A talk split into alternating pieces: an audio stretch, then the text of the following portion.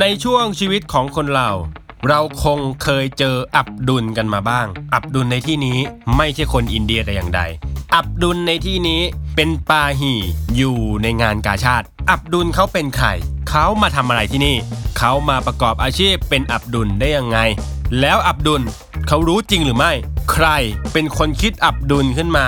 เรามาฟังเรื่องราวของอับดุลกันใน EP นี้ครับ เอ้ย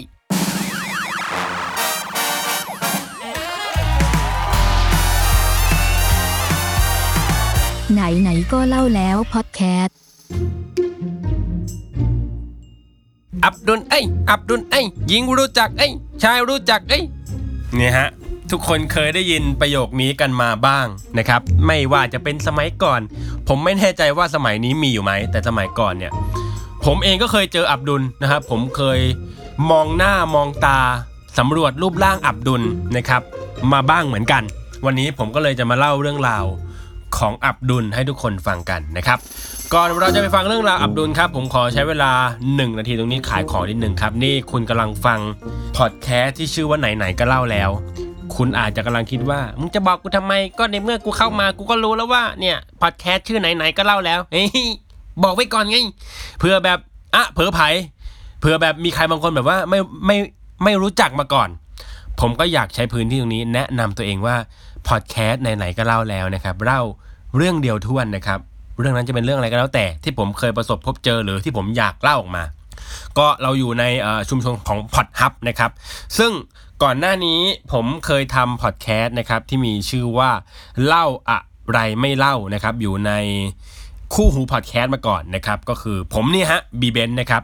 แล้วก็ปีนี้นะครับผมก็เลยทำเป็นเหมือนแบบภาคต่อ นะฮะเป็นเหมือนภาคต่อของเล่าอะไรไม่เล่าก็คือเป็นไหนๆก็เล่าแล้วนะครับ ปกติเราเล่าแบบ 15 นาทีนะครับไหนๆก็เล่าแล้วเราจัดไปเลยครึ่งชั่วโมงนะครับโอเคอะเรามาทุกวันศุกร์หนึ่งทุ่มนะครับเราไปกันเลยฮะว่ากันเรื่องราวของอับดุลนะครับ ผมเนี่ยสงสัยอยู่ว่าตามที่ผมเกริ่นในช่วงแรกเลยฮะว่า อับดุลเขาเป็นใครอะแล้วเขารู้จริงไหมอะเขามาประกอบอาชีพนี้ได้ยังไง ผมเอง เคยเจออับดุลมาหลายครั้งในสมัยเด็กครับ ผมไปเที่ยวงานการชาติบ่อยๆ ผมก็เคยเจออับดุลและผมชอบด้วย ผมชอบเรื่องราวมหัศจรรย์ สมัยเด็กผมไม่รู้ว่าเรื่องจริงความจริงของอับดุลเป็นยังไง หรือเพราะว่ายุคสมัยนี้มีอินเทอร์เน็ตฮะใครๆก็มาเฉลยเรื่องราวของอับดุล เรารู้กันแล้วว่าอะอับดุลบางคนเตรียมกันมา ไม่ได้มหัศจรรย์จริงอะไม่รู้อาจเตรียมอาจจะมีอะไรอะก็แล้วแต่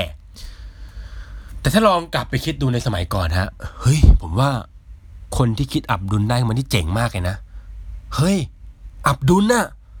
เฮ้ย คุณแบบ คุณสามารถนำอับดุลน่ะนำสิ่งศักดิ์สิทธิ์ที่รู้ทุกเรื่องอะรู้ทุกเรื่อง รู้ทุกอย่างอะเขาเขาใส่เสื้อสีอะไร ใส่สร้อยไหมรองเท้าเป็นยังไง คนนี้เป็นเด็กหรือเป็นผู้ใหญ่ แบงค์ธนบัตรที่ของพี่คนนั้นเลขอะไรตัวท้ายเขารู้หมดเลยอะเขาเหมือนแบบเขาเหมือนเป็นแบบ เขาเขาเขาเรียกว่าอะไรอะเขาเหมือนเป็นโหนอะ เหมือนเป็นโหนโหนโหนในในวังอะ ที่แบบทำนายได้เลยว่าเอ่อต่อไปจะเกิดอะไรขึ้น อันนี้เป็นยังไงเหมือนแบบทำนาย ดวงชะตาบ้านเมือง รู้หลาย ๆ เรื่องเลยอะผมรู้สึกว่าเฮ้ยมันดีว่ะ กับการที่เราเอาอับดุล อับดุล ซึ่งรู้ทุกเรื่องเหมือนกัน แต่ว่า เอามาไม่เอาไปทำนายบ้านเมืองนะฮะ เอาอับดุลมาปาหีให้เราได้ดูกัน ให้เราได้ดูว่าอับดุลเนี่ยวิเศษจริง ๆ มหัศจรรย์จริง ๆ เราควรเชื่ออับดุล เนี่ยเขาไม่ได้เอาอับดุลถือไปเป็นสิ่งศักดิ์สิทธิ์ที่แบบคู่บ้านคู่เมืองนึกออกไหมฮะเขาเอาอับดุล ผมไม่รู้ว่าเรียกไงแต่ผมอาจจะเรียกว่าแบบลดตัวลงมา แสดงในงานกาชาติได้ เฮ้ย อันนี้ดี เพราะว่าอะไรไหมฮะ เข้าถึงทุกกลุ่ม ทุกเพศทุกวัย เด็กประถมก็เข้าได้ มัธยมก็เข้าได้ ผู้ใหญ่ก็เข้าได้ คนลุมดู เฮ้ย อับดุลวิเศษนะฮะ อับดุลรู้แล้วว่าการจะแบบรู้จักกับทุกคนเนี่ย เราต้องลงพื้นที่นะครับ เราก็ลงพื้นที่มาเพื่อที่จะมาทำความรู้จักแล้วก็แสดงอิทธิฤทธิ์เผยอภินิหารของตัวเอง ให้ทุกคนได้รู้ว่ากูวิเศษ อับดุลรู้ทุกเรื่อง รู้ว่าใครเป็นอะไรนะครับ ดังที่เราเคยได้ยินกัน เวลาอยู่ในงานกาชาติ ผมเล่าเลยกัน เด็กๆ เนี่ยผมรู้จักกับอับดุลครั้งแรกสุดเนี่ย ผมไปงานกาชาติที่จังหวัดสกลนครนะครับ สมัยนั้นผมเป็นเด็กเติบโตที่ดินแดนภาคอีสานนะครับ ติดกับหนองคาย ซึ่งหนองคายติดแม่น้ำโขง ซึ่งเรียกว่าว่าผมเป็นเด็กอีสานเต็มตัวฮะอยู่มาสิบกว่าปีนะครับ ผมเป็นเด็กคนหนึ่งครับ ตอนนั้นผมน่าจะประถมอยู่ ทุกปีจะมีงานกาชาตินะครับ งานกาชาติ สงสัยเมื่อกี้ฮะ พูดผิดพูดถูกเนี่ย สงสัยอับดุลมาสิงในปากผมได้ผมพูดผิดนะ มีงานกาชาติอยู่ในที่ว่าการอำเภอ อะเขาเรียกว่าสารกลางนะครับสอ่าสกลนครเนี่ยจะมีอ่าเขาเรียกว่าอะไรสถานราราชการอะอยู่ในที่เดียวกันเรียที่เรียกว่าสารกลาง ซึ่งสารกลางเนี่ยก็จะมีแบบพื้นที่เยอะฮะ ดังนั้นเวลามีอะไรอะแข่งฟุตบอล เวลามีใครมาแข่งขัน เวลามีแบบประเพณีต่างๆ จับใบดำใบแดง หรือแม้กระทั่งงานกาชาติเขาก็มาจัดที่สารกลางนะครับสารกลางที่สกลนครนี่มีพื้นที่น่าจะประมาณสักแบบสามสนามหลวง หรือประมาณสี่สนามหลวงติดกันเป็นแนวยาว ก็จะมีถนนนะตัดเข้าไปนะครับ แล้วก็จะมีเกาะกลางถนน ฝั่งซ้ายขวาก็จะเป็นอ่าที่ว่าการอำเภอ ห้องสมุดนู่นนี่นั่นอะไรอะ เยอะแยะฮะก็จะจัดงานกาชาติในนั้นนะครับ งานกาชาติเนี่ยก็จะมีเยอะฮะอย่างที่เรารู้กันครับ ถ้าใครอยากฟัง EP กาชาตินะฮะลองไปฟังในพอดแคสต์ที่ชื่อว่าเล่าอะไรไม่เล่าจะมี EP กาชาติอยู่นะครับ ผมตัดภาพไปแล้วกันนะครับในงานกาชาติเนี่ยจะมีอยู่ซุ้มหนึ่งบูธหนึ่งซึ่งปกติงานกาชาติกลางวันเนี่ยคนจะไม่ค่อยเดิน กลางคืนเนี่ยคนจะเดินเยอะและกลางคืน ถ้าเริ่มดึกหน่อย ก็จะมีดนตรีมาเล่นอยู่ข้างก็จะมีวงดนตรีมาเล่น ซึ่งตอนกลางวันเนี่ย ไอ้ตรงที่เราจะยืนไอ้ตรงวงดนตรีเนี่ยมันจะโล่งมันจะว่าง ซึ่งนี่แหละฮะก็เป็นแหล่งที่อับดุลจะได้แสดงอภินิหารออกมา จะได้แสดงความมหัศจรรย์ของตัวเองออกมา อับดุลก็จะตั้งซุ้มเล็ก ๆ ไว้นะครับ ซุ้มก็ไม่มีอะไรมากฮะมีเป็นเหมือนแบบเขาเขาเรียกว่าอะไรเป็นเป็นหลังคาผ้าใบอะวงกลมอะแล้วมีแบบมีตรงกลางมียื่นขึ้นไปอะอ่าเป็นเหมือน เหมือนเหมือนกระโจมตั้งอยู่เพื่อกันแดดนะครับ ข้างในกระโจมอะก็จะมีอุปกรณ์เยอะแยะมากครับก็จะมีกล่องไม้หลาย ๆ กล่อง มีไมค์มีลำโพง มีอุปกรณ์ของตัวเองฮะทีนี้พอคนเริ่มมาอับดุลก็จะได้แสดงปฏิหารครับมาอับดุลแสดงยังไงบ้าง คุณคิดภาพนะครับสำหรับใครที่ไม่เคยไปดูอับดุลมาก่อน ใครที่ไม่เคยรู้จักกับอับดุลมาก่อนนะครับ ผมอยากนำเสนออับดุลในภาพที่ผมได้เห็นมาให้ฟังกันนะครับ อับดุลที่ผมได้เห็นได้ฟังได้ดูเห็นได้ได้เห็นได้ดูมานะครับ ก็จะมีกระโจมของอับดุล มีอับดุลเอง มีทีมงานอับดุล แล้วก็มีคนนั่งเป็นวงกลม ล้อมกระโจมนั้นอยู่ เหมือนกับรอชมการแสดง การเข้าไปชมอับดุลนะครับไม่เสียเงินแต่อย่างใดนะครับ ไม่เสียเงินแต่อย่างใด เพียงแค่คุณเดินไปนั่ง จับจองที่นั่งไว้แล้วคุณก็เพ่งดูตรงกลาง การแสดงอับดุลก็จะได้เริ่มต้นขึ้นนะครับ งานกาชาติฮะมักมีซุ้มอับดุลนะครับ และผมก็ไปงานกาชาติ และผมก็ได้แวะไปที่ซุ้มอับดุลในครั้งแรกในสมัยประถมครับอับดุลนะฮะผมว่านะฮะเหมือนกันทุกที่ครับ ไม่ว่าจะเป็นงานกาชาติจังหวัดไหนก็ตาม ไม่ว่าคุณจะอยู่ภาคอีสาน ภาคเหนือ ภาคใต้ หรือภาคกลางในสมัยก่อนครับ อันนี้ผมต้องบอกเลยว่า อับดุลแม้จะอยู่คนละที่ แต่เป็นอับดุลที่มีความเหมือนกัน ทั่วประเทศ เหมือนกับมีแบบโรงเรียนสอนการเป็นอับดุลที่ถูกวิธี เรียนอับดุล101 อับดุลจะแสดงอภินิหารยังไง อับดุลจะแสดงความมหัศจรรย์ยังไง เหมือนกับมีโรงเรียนสอนน่ะ เอาจริงอะ เหมือนแบบ เหมือนเราเห็นหมอแล้วแบบเรารู้ว่าคนนี้จบหมอจบแพทย์มา เหมือนกันเลย ผมเห็นอับดุลคนเนี้ย ผมอยู่สกล ผมอยู่ที่อื่นน่ะ อับดุลเป็นเหมือนกันเลย เหมือนกันเป๊ะนะครับ คือรู้ทุกเรื่อง รู้ทุกเรื่อง และสามารถต่อปากต่อคำกับคนที่พากได้ด้วยฮะ อย่างที่เราเคยได้ยินกัน คนที่พากก็จะพูดว่า อับดุลเอ้ย อ่า อับดุลเอ้ยสามคำส่วนอับดุลก็จะตอบว่า เอ้ย อับดุลเอ้ย เอ้ยเขาจะพูดเอ้ยกันนะฮะเขาไม่มีแบบไม่มีใครแบบ อับดุลครับ ครับไม่มี ต้องอับดุลเอ้ยเท่านั้น ไม่มีอย่างอื่น อับดุลจ๋าจ๋าไม่มี ไม่มีไม่มีตอบอย่างนี้ อับดุลเอ้ยเอ้ยอ่า นี่คือประโยคเปิด อาจจะเรียนมาเหมือนกัน เราไม่เคยได้ยินแบบ อับดุลเว้ยไม่เคยมีนะครับ หรืออะไร อับดุลงุงงิงงงแงะไม่มี มีอย่างเดียวคืออับดุลเอ้ย แล้วอับดุลต้องตอบว่าเอ้ย อับดุลจะตอบอย่างอื่นก็ไม่ได้ อะไรฮะว่า ไหนยังไงว่ามา เออยังไงไม่มี ต้องเป็นมาตรฐานเดียวกัน อับดุลเอ้ย ต้องตอบเอ้ย พอหลังจากคำว่าอับดุลเอ้ยนะครับ ก็ต้องมีสร้อยอีกสองประโยค ที่เหมือนเหมือนกัน นั่นก็คือหญิงรู้จัก อับดุลก็ตอบว่า รู้จัก ชายรู้จัก อับดุลก็ตอบว่ารู้จัก ไม่เคยมีอับดุลที่ตอบไม่ได้นะฮะ ไม่เคยมี ไม่เคยมีอับดุลที่ไม่รู้เรื่องอะไรตรงนี้นะ ไม่เคยมีแบบอับดุลเอ้ยเอ้ยหญิงรู้จักฮะไม่รู้จักไม่มีไม่มีนะครับ ไม่มี ไม่มีอับดุลตัวไหนที่แบบว่าหญิงรู้จักฮะไม่รู้จัก ชายรู้จักฮะไม่รู้จัก ไม่มีครับ อับดุลต้องรู้หญิงรู้จัก รู้จัก ชายรู้จัก รู้จัก อืมต้องรู้นะครับ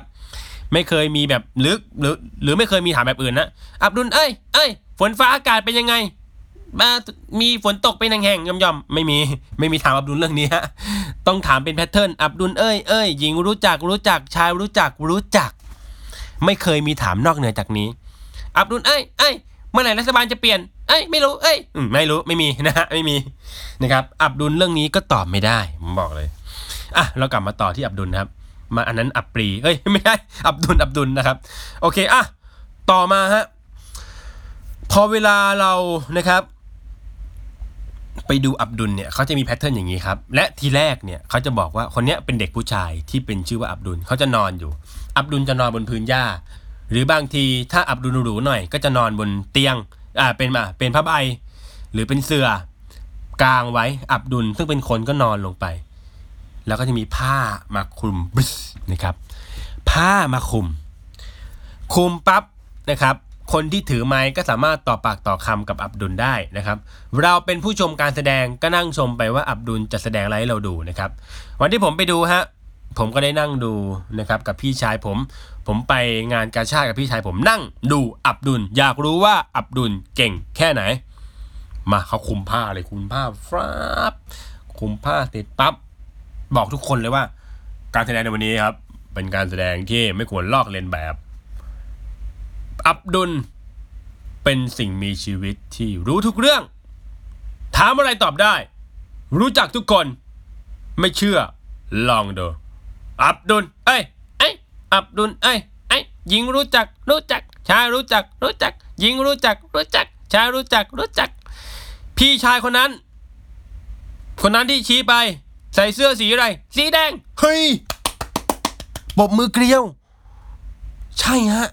พี่ชายคนนั้นใส่เสื้อสีแดง แต่อับดุลรู้ได้ไง ผมเป็นเด็ก เฮ้ย อับดุลมึงรู้ได้ไง ว่าพี่เขาใส่เสื้อสีแดง เท่านี้ยังไม่พอครับ ทุกคนในนั้นก็แบบปรบมือเหมือนผมนี่แหละนะฮะ ผมก็แบบปรบมือเขา ผมก็ชมการแสดงต่อไปด้วยใจระทึก อับดุลไอ้ไอ้อับดุลไอ้ไอ้ หญิงรู้จักรู้จักผู้ชายรู้จักรู้จักหญิงรู้จักรู้จักชายรู้จักรู้จัก คนนั้นคนนั้นที่ชี้อยู่ที่อยู่ข้างพี่เสื้อสีแดงเป็นผู้ชายหรือผู้หญิง ผู้หญิงเฮ้ตอบถูกอีกแล้ว ตอบถูกรอบสองแล้วเฮ้ยผมเริ่มซาบซึ้งในความมหัศจรรย์ของอับดุลขึ้นเรื่อย ๆ จากการที่ครั้งแรกเขาทายพี่คนนั้นเสื้อสีแดงถูก ครั้งที่สองเขาทายพี่คนนี้เป็นพี่ผู้หญิงอะ ถูกเฮ้ย รู้ได้ไงอะแล้วเขาก็แบบ คือผมเชื่อนะ ตอนนั้นผมเชื่อหมดหัวใจเลยนะ แต่ผมก็รู้สึกว่าก็มีบางคนไม่เชื่อ ก็มีบางคนแบบว่า เอ้ย ไม่ใช่หรอก ไม่อาจรย์หรอกเขาแบบเริ่มเลยมา อับดุลไอ้ไอ้ยอับดุลไอ้ไอ้ยอับดุลไอ้ไอ้ย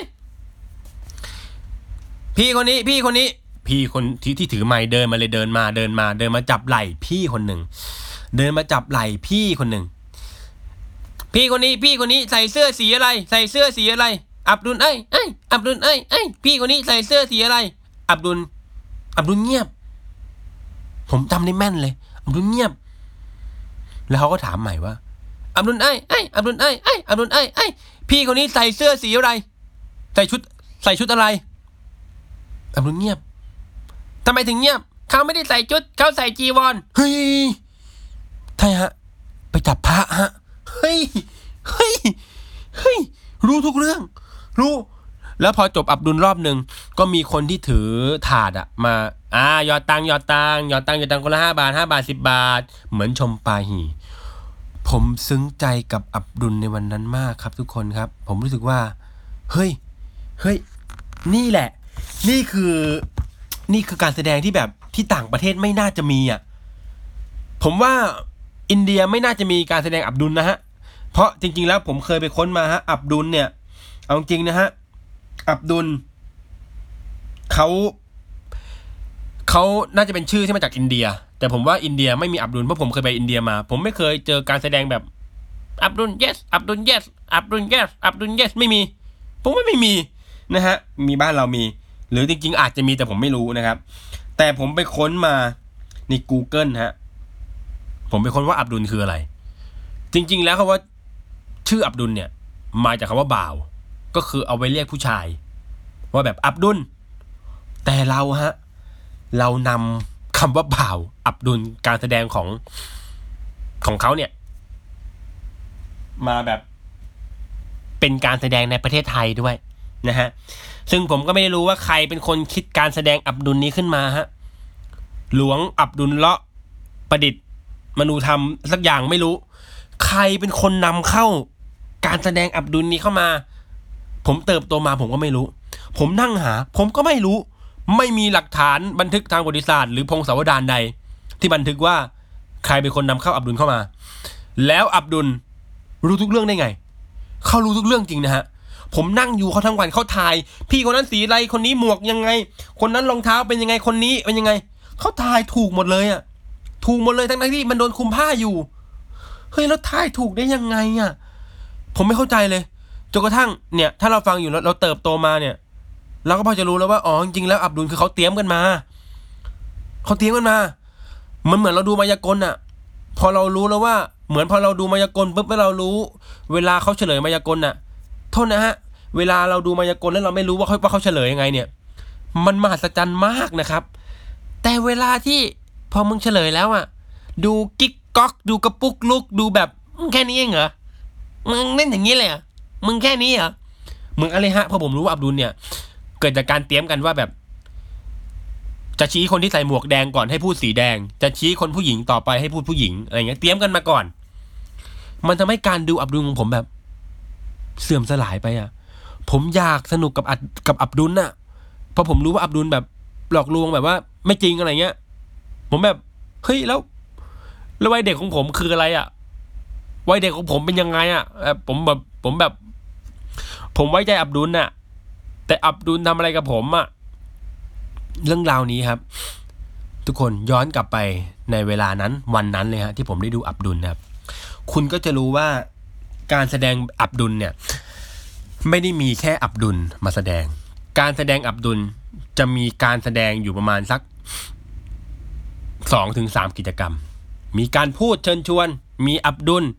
และก็มีการแสดงสุดท้ายที่ตราตึงใจผมที่ผมจำได้ถึงทุกวันนี้ครับ ผมอยากแชร์ประสบการณ์เรื่องนี้ให้ทุกคนได้ฟังกัน การแสดงอับดุลในวันนั้นครับ ผมไปกับพี่ชายผมผมนั่งเป็นเด็กสองคนหัวเกรียนนั่ง ดูการแสดงชนิดนี้ อยู่ในซุ้มของอับดุล หลังจากอับดุลทายถูกร้อยเปอร์เซ็นอับดุลก็จบ การแสดงอับดุลก็จบ และการแสดงต่อมาในซุ้มของอับดุล เป็นการแสดงที่ผมจะไม่มีวันลืมชั่วชีวิตครับ พี่ผู้ชายคนเดิมฮะเขาได้ดึงกล่องไม้นะครับ ที่มีอยู่สามสี่กล่อง ในบริเวณนั้นครับ ซึ่งคนก็นั่งดูดูอยู่นะฮะ เหมือนแบบคนแบบจับจองที่นั่งปุ๊บไม่ไปไหน รอเวลาดูดนตรี จับจองดูอับดุล ถึงแม้จะเสียตังค่าเรียรายไปที่แรกคนละห้าบาทแล้วก็ตามแต่นะครับ ทีนี้ พี่เขาเปิดกล่องออกมานะครับ โทษฮะ ผมไม่เคยเห็นงูตัวไหนใหญ่เท่านั้นมาก่อน งูอยู่ในกล่อง งูหลาม งูเหลือม สีทอง สีดำสีน้ำตาล เลื้อยออกมาจากกล่อง ไม้นั้นอยู่ประมาณสามสี่ตัว งูมันใหญ่มาก ปกติอยู่ที่บ้านผมเคยเห็นแต่งูเห่า งูเขียว งูหางกระดิ่ง ตัวเล็กๆเท่านิ้วเนี่ย โอ้วันนั้นงูหลาม ใหญ่เท่าคออะ คอคือขนาดลำตัวนะฮะ แต่ก็ไม่ได้ซีเรียสเพราะผมรู้ว่าเป็นการแสดงถึงผมเด็กนะฮะ แต่ผมก็รู้ว่างูเนี้ยมันไม่เป็นพิษเป็นภัย เพราะมันเชื่อง เจ้าของทำอะไรมันก็เชื่องนะฮะ มันวางอยู่ มันไม่ทำอะไร มันก็นอนอยู่นั้นแหละนะครับ คนก็นั่งดูอยู่ คนไม่ได้กลัวอะไร เพราะเขารู้ว่านี่คือการแสดงละครสัตว์ ตอนนั้นผมคิดว่าละครสัตว์อย่างเงี้ยนะครับ หลังจากที่พี่คนนั้นเขาปล่อยงูออกมา ให้เลื้อยตรงข้างล่างและตรงพื้นและ ผมกับพี่ชายก็นั่งดูกิจกรรมที่กำลังจะได้ชมถัดไป ผมกำลังจะได้ชมกิจกรรมการแสดงงูอะไรสักอย่างหนึ่งนี่แหละ ไม่รู้ ไม่รู้ว่าแสดงอะไร แต่รู้ว่ามีงูละโอเค มีงูอยู่สี่ตัว ตัวใหญ่ด้วยคือง่ายคือถ้างูมึงอ้าปากแดกคนเนี่ยแดกได้ทั้งตัวเลยนะครับ ยิ่งเด็กๆนี้ยิ่งชอบ ทันใดนั้นนะครับทุกคน มันเป็นภาพที่ผม ไม่เคยสลัดหลุดออกไปได้เลย ผมเป็นเด็กประถมนั่งอยู่ตรงพื้น ผมมองไปที่งูตรงกลาง ผมสลับกับมองพี่ที่ถือไม้ที่แบบเหมือนเป็นพิธีกรอะเหมือนเป็นแบบคนนำกิจกรรมอะเขาพูดออกมาว่า นี่คือ งูหลาม พันอะไรก็ว่าไป ผมจำพันไม่ได้แล้ว ผมต้องการคนมาแสดง กับงูหลามตรงกลาง ใครจะอาสาสมัครบ้าง ผมก็มองไปข้างๆข้างซ้ายข้างขวา ไม่มี บ้าเหรอ ไม่มีสิ ถูกแล้ว ใครมันจะอยากไปแสดงอะไรกับงู ไม่มีก็ถูกแล้วไง มันถูกแล้วที่ไม่มีใครออกไป พี่เขาก็ว่าต่อ ไม่มี ไม่เป็นไร เดี๋ยว ธรรมชาติจะเลือกสรร ให้คนผู้มีบุญมาทำการแสดงกับงูตรงกลาง ถ้าคุณทายออกในตอนนี้ คุณคิดถูกแล้วครับ นิ้วมือของพี่พิธีกร คนนั้น แม่งชี้มาทางผมครับ แม่งชี้มาทางผมครับ ผมจำนิ้วนั้นได้เลย พี่เขาชี้มา เฮ้ยหนูเอามาข้างหน้าหน่อย เขาเอานิ้วชี้มาหาผม พร้อมพร้อมกับที่สายตาในวงของทุกคนมองมาทางผม แต่ผมมีสิทธิ์ที่จะปฏิเสธได้ ผมรู้ว่าผมไม่ออกไปก็ได้ แต่ในวินาทีนั้นครับทุกคน ในวินาทีที่เราอยู่ชั้นแค่ชั้นประถม แล้วสายตาทุกคนมองมาที่เราคนเดียว แล้วนิ้วมือของพี่เขาชี้มาที่เราว่าไอ้โนเชิญ เรียกกูออกไปข้างหน้า เรียกผมออกไปข้างหน้า วง ผมสบตาพี่ชายผมทีหนึ่งพี่ชายผมสะกิดแขนบอกว่าไปเลย ไปเถอะ ไม่ได้ห้ามอะไรกูเลย ไม่ได้ห้ามอะไรเลย ผมไม่รู้ว่าแสดงอะไรกับงู แต่ผมก็คิดว่ามันคงไม่อันตรายหรอก อันนี้ผมระบายนะ ผมอึดอัดนะครับ ผมก็ลุก ยันตัวขึ้นจากพื้นปัดตูดสองสามทีให้หญ้าออก แล้วก็เดินเข้าไปตรงกลาง แล้วพี่เขาก็ชี้หนูนั่งตรงนี้นะ แล้วผมก็นั่งไปตรงกลาง ตรงกลางวง ผมนั่งลงไป และเขาก็พูดประโยคที่น่ากลัวที่สุดในชีวิตผม ไอ้หนูหลับตา ให้กูหลับตา งูมึงสี่ตัว เลื้อยอยู่รอบกู มึงบอกให้กูนั่งหลับตา มีกูมีเวลา กูมี กูมีสมาธิมั้งเนี่ย ในการหลับตาเนี่ย กูไม่กลัวมั้ง มึงยังยืนซะไกลเชียให้กูอยู่ใกล้งูเนี่ย มึงยืนซะห่างเชียน้องไอ้หนูหลับตา ผมทำไงได้ ทุกคนมองผมอยู่ ผมก็หลับตา ผมทำอะไรไม่ได้ครับเขาพูดอะไรผมก็ต้องทำอะ ถ้าเขาบอกว่าแบบน้องเอาคอไปให้งูแดก ผมก็คงทำแล้วนะฮะคือ ผมก็นั่งหลับตา ผมหลับไป เงียบมากทุกคนคือเหมือนนั่งดูแบบเงียบมาก ไม่มีใครคุยอะไรกันเลย เงียบสนิท เงียบจนแบบ ผมแม่งแบบเหมือนได้ยินแบบเสียงกระเพาะอาหารย่อยอาหารอะแล้วอยู่ดีๆ ที่ผม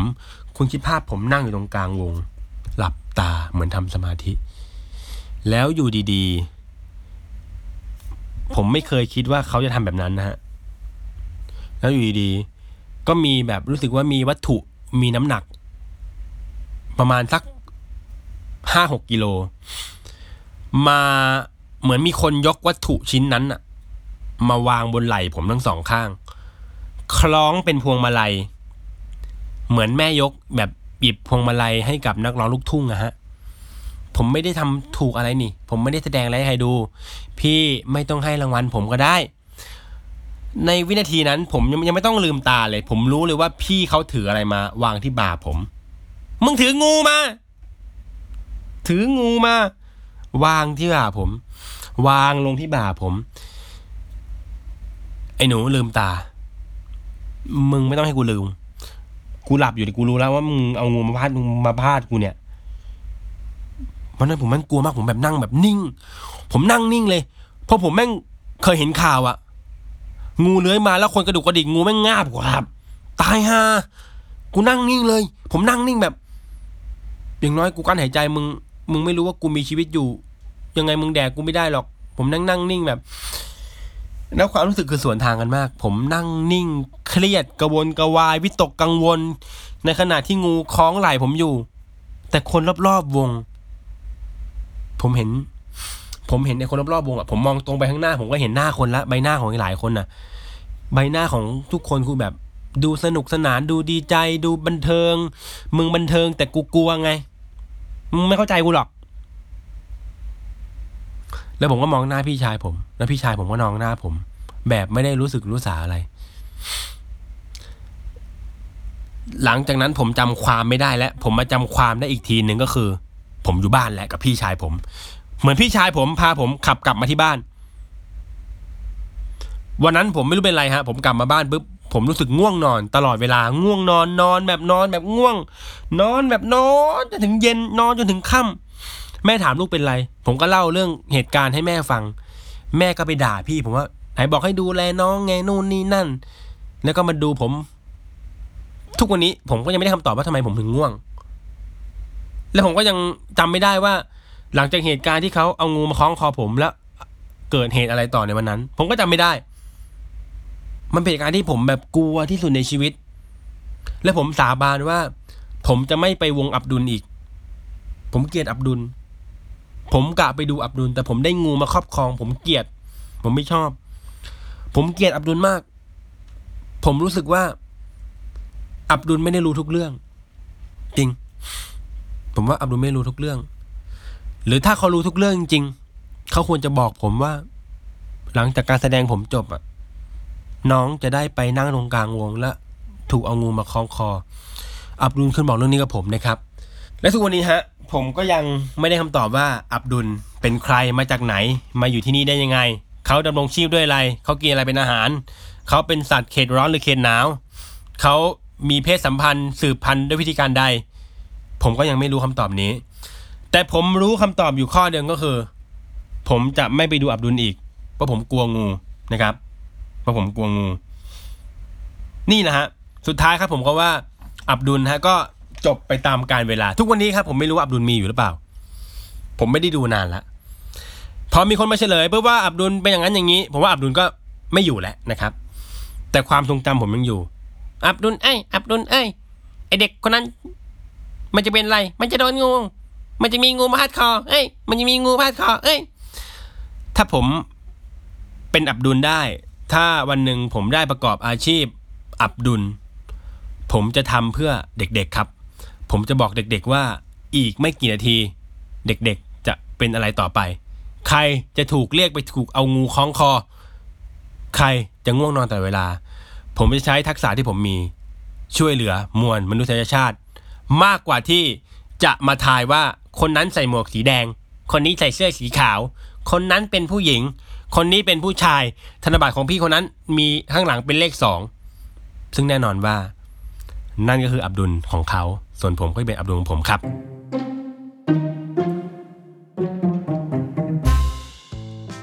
และนี่ก็คือเรื่องราวของ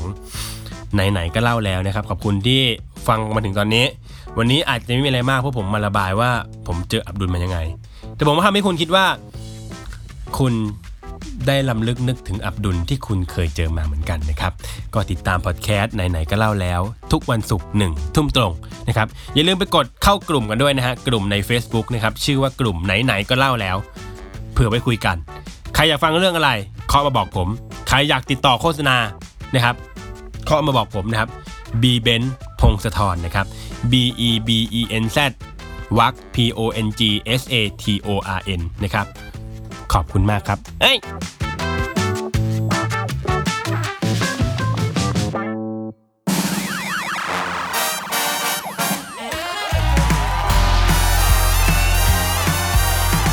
ไหนไหนๆก็เล่าแล้วพอดแคสต์